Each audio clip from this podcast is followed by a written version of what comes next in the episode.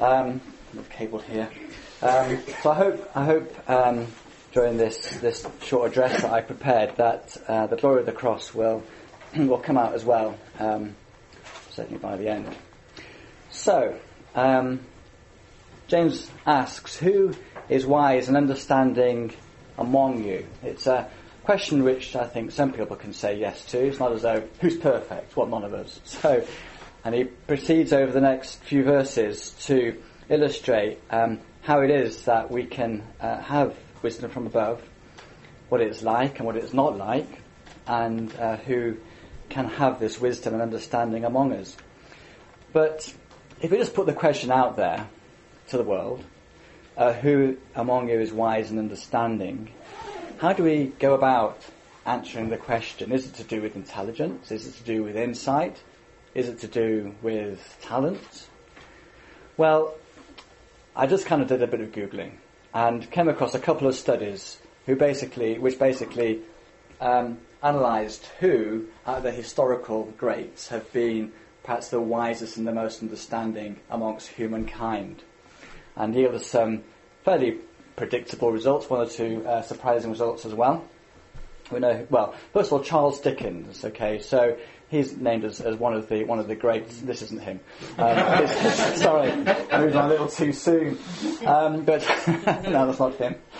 Um, but um, I moved it on too quickly. So, um, but uh, just in terms of genius, okay, so he's rated as, as being, you know, having a, a genius, an IQ of 165, which is comfortably in genius zone. Um, it's a study which, although it's not using the, using the usual, you know, kind of Mensa test and coming up with, you know, 150, 160, 170. Nevertheless, looked at the outputs and the writings and the, the talent, uh, you know, the, the sayings, etc., of, of quite a few luminaries in the past. And Charles Dickens comes up pretty high, um, certainly as, as, as, in the intelligence stakes, the talent stakes, and I think many would say the wise and understanding stakes. Um, Raphael, um, artist, uh, an architect, a bit brighter, 170 uh, IQ given to him. Faraday, uh, leading scientist. Um, Michelangelo, he's up there. Sculpture, poet, engineer, poly, a bit of polymath, 177 is kind of his assumed IQ. Erasmus, level pegging, 177. Um, Galileo Galilei, a bit brighter, 182. Uh, Isaac Newton, 192. Now we're getting to 200s.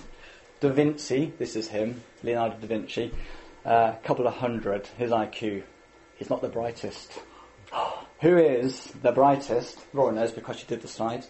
Uh, this, this chap is kind of rated as being one of the cleverest. Don't anybody know who he is? No, Goethe, that's right, very good. We have our own genius in the room. Um, Johann, I suspected it, I always knew it, Judith. Um, how did you know that? Anyway, Johann Wolfgang uh, von Goethe, German poet, novelist, politician, uh, kind of a kind of an assumed uh, IQ of 220. So very bright individual. Um, even after a bad day, can go home. You know, he's got a mug that says "brighter than Leo." or, or maybe has a T-shirt made for himself, smarter than Leonardo. Um, so you know, he's he's one of the one of the greatest. So I mean, all those characters, we've heard of them all. We know that they're all geniuses, and we've probably all said that they are really wise, really understanding. Some perhaps wiser than others. You know, some have got great education, and uh, you know, uh, but but others um, polymaths. You know, they're able to put their hand to anything, and you know, be art, literature, painting, sculpture, inventiveness, science. You know, like like Da Vinci, for instance um, you know, on so many fronts. Um, but this guy can go home of an evening and say to his wife, at least I'm cleverer than, than, than Da Vinci. Um, the smartest today, so that, that's looking back at some of the historical greats. Uh, anybody remember? Uh, well, there's, there's, quite a few names. Uh, look, look, at the list, um, some of whom have been well heard of, some of which perhaps not. So Garry Kasparov. This isn't him. I, again, I've moved on to. I've moved on. I'm not even at the front. Uh, again, I've moved on uh, too too too quickly. Garry Kasparov, um, chess, uh, chess player now as a politician or turned his hand to politics. Um, Chomsky, um, father of modern linguistics. Um, Ruth Lawrence, this is her on the back of the bike. Um, mathematician. She's she's gone to, to great great prof- prof- professorial heights in the in the world of mathematics. Um, and uh, she got her Oxford degree when she was 13. Um, I think her dad had to take her to lectures and stuff because she was uh, so young. and of course our, our own um, Stephen Hawking. So these these like number one uh, brightest person. Add to this politicians, rulers. Uh, who have to handle very tricky situations of diplomacy and international relations, negotiations, etc. Um, they're wise, aren't they? They're full of understanding, aren't they? Um, I think if you asked a room full of politicians, who among you is wise and understanding? This chap, I think, would probably put himself forward as saying, "Well, I am." I think he's put himself forward as being one of one of the greatest politicians and um, presidents that America has, has ever endured or enjoyed. Um, but is this wise and understanding? Is this is this wisdom and understanding? Is this what uh, James is talking about? Not necessarily. So let's hear what the Word of God says about who is wise and understanding uh, amongst us. It continues the theme of, of James about authentic religion, putting into everyday life priorities, vision, and even the very reason for our Christian living. And this passage and elsewhere in James, uh, James's epistle, draws out the difference between worldly wisdom and the distinctiveness of Christian wisdom and understanding. It's about personal, authentic religion and what shows and, and, and, how we show what is truly important to us. What is, that, what is our character like? What is our Christian character like? How do we respond to situations, to difficulties, to perplexities, to persecution? Uh, we do it through showing uh, spiritual wisdom. And as I say, it's kind of um, the, the, the, taming of the tongue is a great introduction to this because it's how we live, it's how we conduct ourselves, it's how um, our Christian faith is reflected in everyday living. So, uh, this, this passage, moving from the tongue into wisdom, it may seem a little bit out of the blue, um, but it's not entirely. Uh, James sets the theme in, in the, the, towards the beginning of his uh, epistle, chapter 1, verse 5. If any of you lacks wisdom, let him ask God, who gives generously to all without reproach, and it will be given to him. So it isn't so much out of the blue. Uh, it runs throughout James, and he's writing to Christians who are in the context perhaps of facing trials, the testing of their faith, uh, moving through, as uh, Richard showed to us uh, last week, through different phases of impacting on Christian, the Judeo world, uh, the Old Testament, the wisdom, literature, what um, God, God believers were supposed to expected to believe and behave and respond, into now a new um, New Testament uh, Christian era, spiritual era, especially so. He's talking about perseverance. He's showing. Uh, he's talking about maturity and about character, and and how do we display and show these depths of patience and strength. This is Christian wisdom and understanding, and this is the context in which uh, this we, th- this passage comes. So it's not out of the blue. Um, and James is, is pointing to opportunities for believers to show uh, spiritual wisdom. So, how do we demonstrate spiritual or Christian wisdom? It's not by rote, it's not by intellect, it's not being like Goethe or Isaac Newton or Galileo, um, but it is by what we say and what we do. And it's by what motivates and prompts our words and our deeds, um, especially when under pressure. So, words and the use of our tongue has been the focus so far of James, James 3. Now it's about, um, it's about uh, deeds that comes more into focus. And it's not just any old deeds, it, is, it isn't just even good deeds. Um, unbelievers would say that good deeds are important, of course they do. Um, and but quite often unbelievers will, will, cling to deeds and cling to cling to what they believe to be their good deeds and think their justification uh, and their understanding and their hope is in is in that. But what James is saying uh, is different for believers, uh, and we show this wisdom in the humility uh, which Christians need to show, and also, as James, uh, sorry, as Stephen pointed out to us three weeks ago, in, in the obedience of faith. So we show uh, wisdom and understanding as believers through humility. True wisdom, like faith, uh, true wisdom, like, like, like faith and like, and like humility, uh, has to be humble. It's not grasped at. It's not something we can boast about. Um, wisdom and, and, humility go together in the meekness of wisdom. It's not saying be wise and try and be meek at the same time. He's saying, you know, you are showing this wisdom through meekness. In the in, in the meekness of wisdom, it, it, the kind of the two are inseparable. And contrast this to worldly wisdom, uh, which to be worldly wise is often held up as being a, a good thing. Um, to be, you know, to, to, show you know practicality and realism and what have you, uh, and to be ambitious. Um, but worldly wisdom um, sometimes is good, but not if it is accompanied um, by a heart which is untouched by God. So, true wisdom like humility, is a, is a, it's often a fragile thing. Um, and as soon, it's almost like as soon as you think you're humble, you're no longer humble. as long as you say, I'm humble, you're not. As long as you say, I'm wise, if that's accompanied by, you know, some feeling of self-aggrandizement and achievement, then that isn't wisdom. That's not the wisdom that James is talking about. It's not the wisdom that God is looking for. So, maybe being uh, this wisdom and this understanding that James talks about isn't quite so common. It's not impossible to, to have, but it's not as common um, as, as we might think it is, because it can flee um, like humility uh, as soon as we think, thank ourselves for this, as soon as we puff ourselves up for having you know, particular wisdom or understanding. So, so a heart untouched by God uh, can show uh, modesty, it can show even humility, but if it's mixed, but not if it's mixed with the bitter jealousy or selfish ambition that James then talks about. Jealousy is sometimes but rarely good.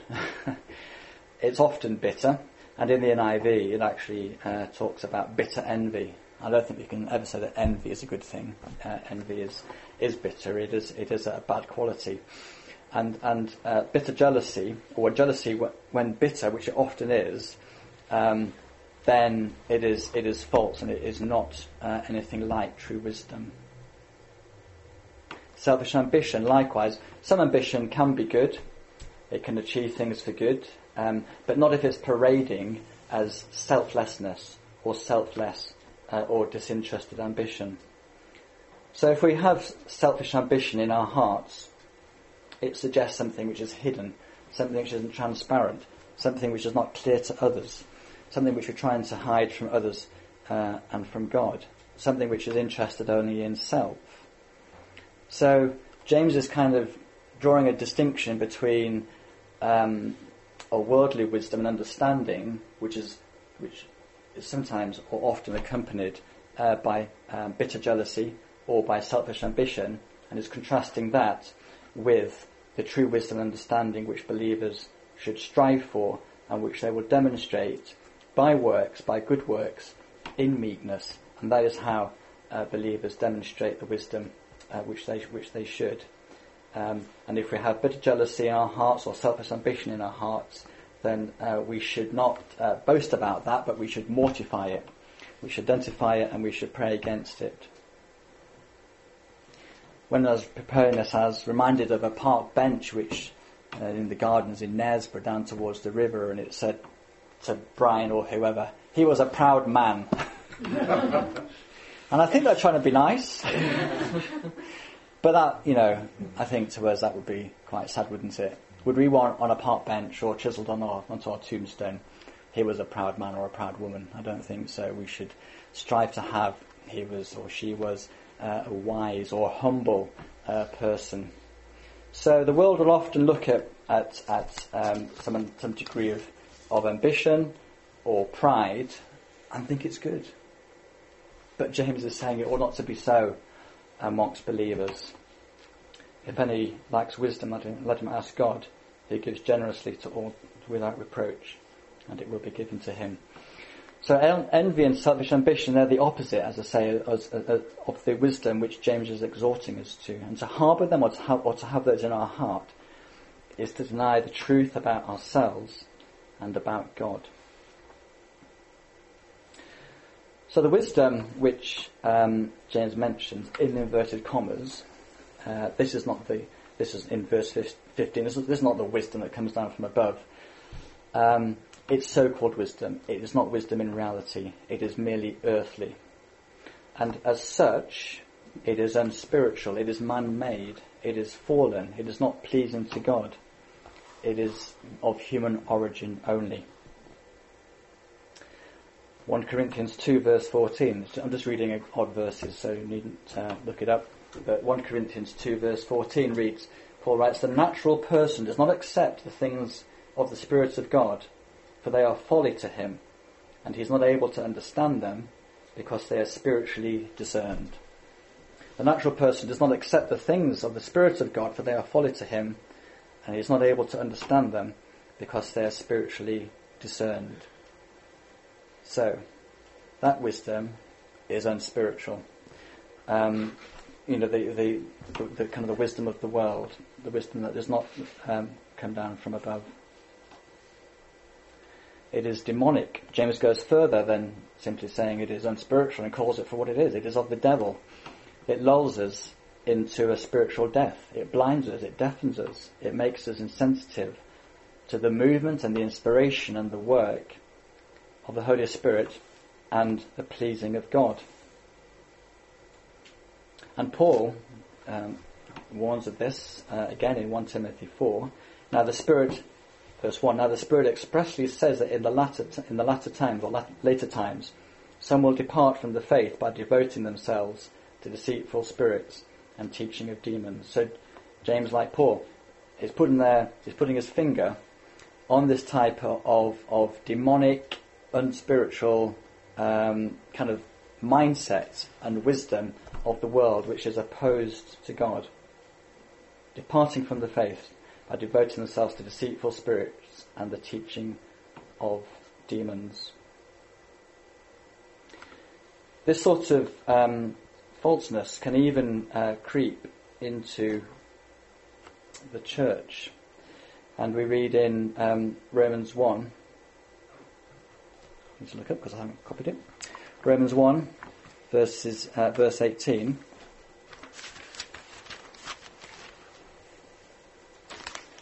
Where Paul writes, For the wrath of God is revealed from heaven against all ungodliness and unrighteousness of men who by their unrighteousness suppressed the, truth. And down to verse 21. For although they knew God, they did not honour him as God or give thanks to him, but they became futile in their thinking, and their foolish hearts were darkened. Claiming to be wise, they became fools. So he's talking about although they knew God, they did not honour him as God or give thanks to him, uh, and they became and their foolish hearts were darkened. So I think what Paul is warning against here is also that where you least expect unspiritual and demonic uh, wisdom and thinking, that's where it can creep in. Even amongst people who uh, may say, well, I know God and knew, should know better, this, um, this demonic mindset can, can creep in. So let's reflect on this again. worldly wisdom, which James is contrasting with spiritual wisdom, is, is dead it's, uh, and it's blind and, it, and it's rebellion against God. It may have an appearance of wisdom, of understanding the ways of the world, and of the importance of ambition, but in the, its end is death. And where we see these characteristics, which the world may war, uh, which that the world may revere and wars to own, then we can find disorder and every evil practice. James says, For where jealousy and selfish ambition exist, there will be disorder and every vile practice again is, is, is forcing, is, is making this clear distinction between spiritual wisdom, which is shown by the, in meekness, and contrasting it with jealousy, selfish ambition, worldly, and spiritual demonic uh, wisdom. And where this demonic, jealous, selfish wisdom exists, there will be disorder and every evil practice. And we don't have to think too hard or look too far about what type of disorders can we can we see where uh, this earthly and spiritual demonic mindset and wisdom, so called, is holding sway. We see it in governments, we see it amongst rulers, we see it in the way that people are repressed and made to go and allowed to go hungry. We see it in places like Venezuela, for instance. We see it uh, in, in marriages, we see it uh, between lovers, we see it between employers and employees, we see it in enterprises. Many or most of these will tend to disappoint and will fail and will fall well short of what God wants. Uh, and so the, the, the, people that they're meant to serve are often uh, put down and ill treated. And unlike the world, this is not how Christian wisdom should be. And we just see in 1 Corinthians 14, verse 33, For God is not a God of confusion, but of peace. So, that's where disorder can so easily uh, come up. We see it everywhere. We see it all around us, where, where there's an, an, an unspiritual, unchristian, uh, man-centered uh, wisdom and mindset and approach uh, taking hold. We see also every vile practice. Again, we don't have to think too hard or look too far to see those. We see it in every decision where I is at the centre. We see it in, in all the consequences where man puts himself at the centre, breaking God's commands, failing to love Him, failing to love our neighbour as ourselves, and we see it all around us. So James is, is pointing to the disorder in every vile practice which results uh, from this jealousy and selfish ambition, from this unspiritual and this demonic uh, wisdom which is often on display in the world. And he contrasts it with the wisdom which is from heaven, which is given by God, regardless of intellect, regardless of natural ability, regardless of education, to all who seek and ask. Remember James 1 verse 5. He, he who lacks wisdom, let him ask God and he will give bountifully. To those who show humility before God. So what is this wisdom from above like? It is first of all pure. So this is an attribute, a very, very important uh, primary attribute of God. It is pure. And as pure, uh, it is holy. It is 100% God's character. Thinking of 1 Peter 1, verse 31, we read, Therefore, preparing your minds for action and being sober-minded, set your hope fully on the grace that will be brought to you at the revelation of Jesus Christ. As obedient children, do not be conformed to the passions of your former, former ignorance, but as he who called you is holy, you also be holy in all your conduct, since it is written, You shall be holy, for I am holy. So it's purity which this spiritual God-given wisdom must display is purity and holiness. Another aspect of purity is also being cleaned and being washed. And the church, even as here this evening, reflects the purifying work of Christ. Thinking of Ephesians chapter 5, verses 25 to 27. Paul writes, Husbands, love your wives as Christ loved the church and gave himself up for her that he might sanctify her, having cleansed her by the washing of water with, with the word, so that he might present the church to himself in splendour, without spot or wrinkle or any such thing, that she might be holy and without blemish. So even the church itself, poor as we may often look, uh, we reflect the, the cleanness and the and, and, and the washed state um, that God desires, and this all again points to the purity which this spiritual wisdom is primarily, but the wisdom from above is first pure. it is good, it is perfect. Purity is like, is being simple and childlike. And it's how our faith and trust in God should be. Thinking to what the Lord Jesus said. We read in Matthew chapter 18. At that time the disciples came to Jesus saying, Who is the greatest in the kingdom of heaven? And calling to him a child, he put him in the midst of them and said, Truly I say to you, unless you turn and become like children, you will never enter the kingdom of heaven. Whoever humbles himself like this child is the greatest in the kingdom of heaven. Whoever receives one such as one such child in my name receives me, but whoever causes one of these little ones who believe in me to sin, it would be better for him to have a great millstone fastened around his neck and be drowned in the depths of the sea. So the point I'm making is that our faith needs to be simple and childlike. It needs to be pure because the wisdom from above is first pure. And this is how our wisdom as well as our faith should be. It should be of God, the ultimate source of all that is, of all that is pure, born and inspired in Him. The wisdom from above, there are various attributes to it. It is peaceable, it is gentle, it is open to reason, it is full of mercy and good fruits, impartial and sincere. Uh, that's verse 17 of James 3. So thinking about some of the aspects of this, the attitude of this wisdom is to be peaceable. Um, just thinking of Proverbs chapter 3, verse 17. Her ways are ways of pleasantness, and all her paths are, are, are peace. This is speaking of wisdom. Her ways are plays of her ways are ways of pleasantness, and all her paths uh, are peace. So again, this is this is a thread that runs throughout. This is the sort of wisdom that we need to display, as well as being pure. It is also to be peaceable. It is to be gentle or considerate. This gentleness is characterized by consideration for others, putting others first. And what better example do we have to follow in that than that of the Lord Jesus himself? Just turning to uh, Philippians 2, a few verses there which should be well known to us.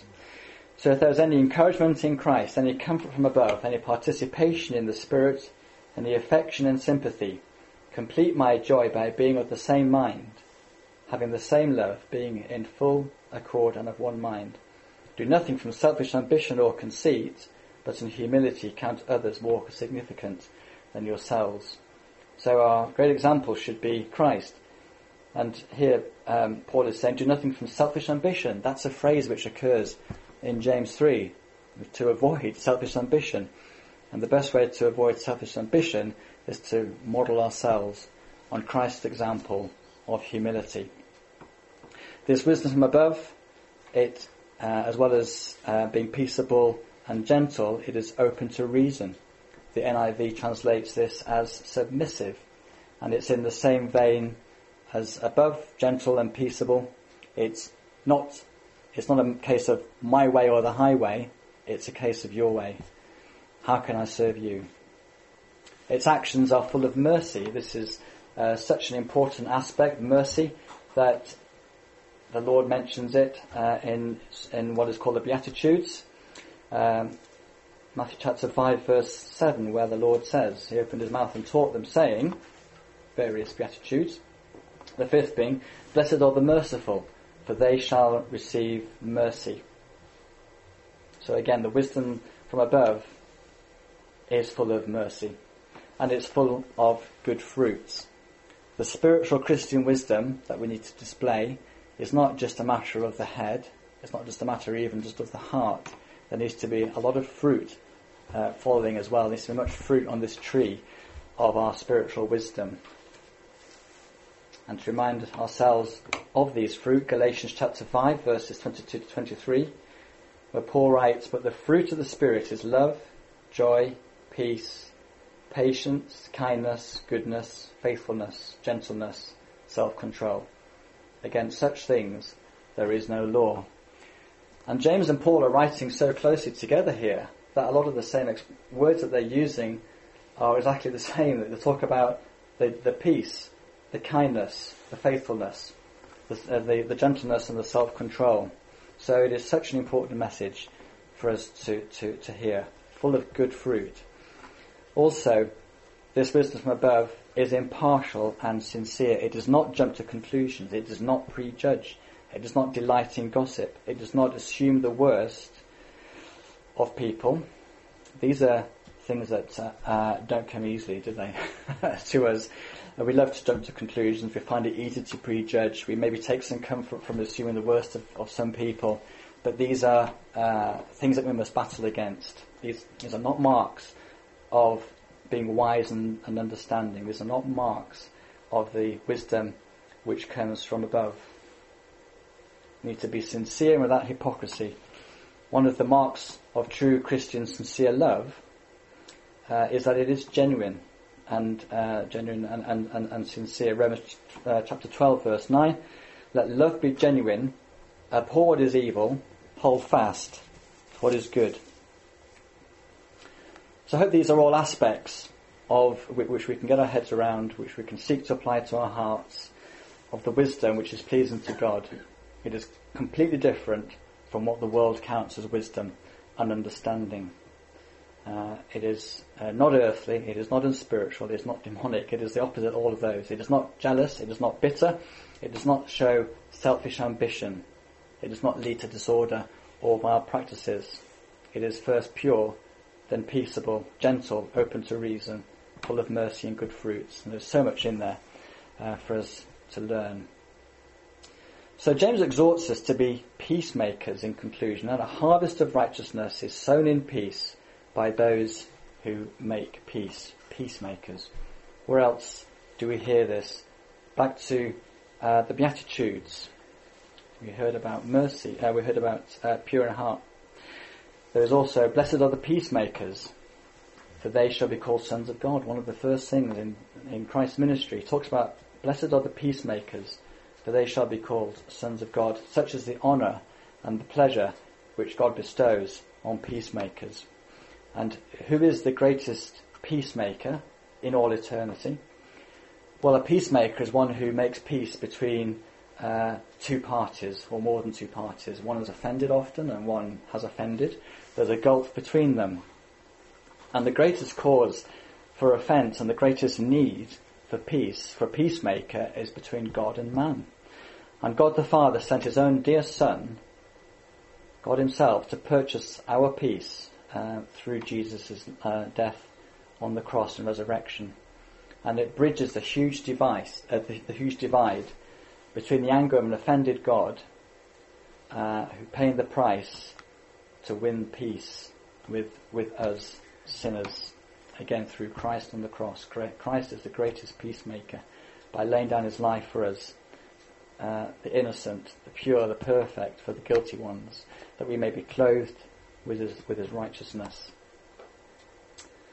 And the harvest of righteousness is sown in peace by those who make peace. Christ sows in peace. He invests in peace. He wins and buys the peace that we crave, that we need with God. And the result is a great harvest of righteousness. Not just a few ears of corn. Not just a few crumbs of comfort. Not just a little bit of relief. Not just a few days peace or a temporary peace. Uh, but a great harvest of peace which lasts for all eternity between ourselves and God. So see how James links a harvest of righteousness with peacemakers, with heavenly wisdom, with what believers should should sow, should show, and can possess and prove only by showing heavenly wisdom learned through humility. So let's lay aside all of our earthly understanding of what the world calls wisdom. Let's not applaud what the world calls wisdom. Let's recognise those who are wise and who are peacemakers and who are do show understanding in a you know in a, in a earthly, worldly, political sphere and you know in education, invention, and science and everything. But let's not think that is the epitome of wisdom. That is the epitome of of understanding uh, before God, because so often that is accompanied by envy and by selfish ambition at heart. So let us not, let us not take pride or great comfort in any good deeds or faith that we might have, but confess that we bring nothing and have earned nothing, except a desire to utter the praises of our Redeemer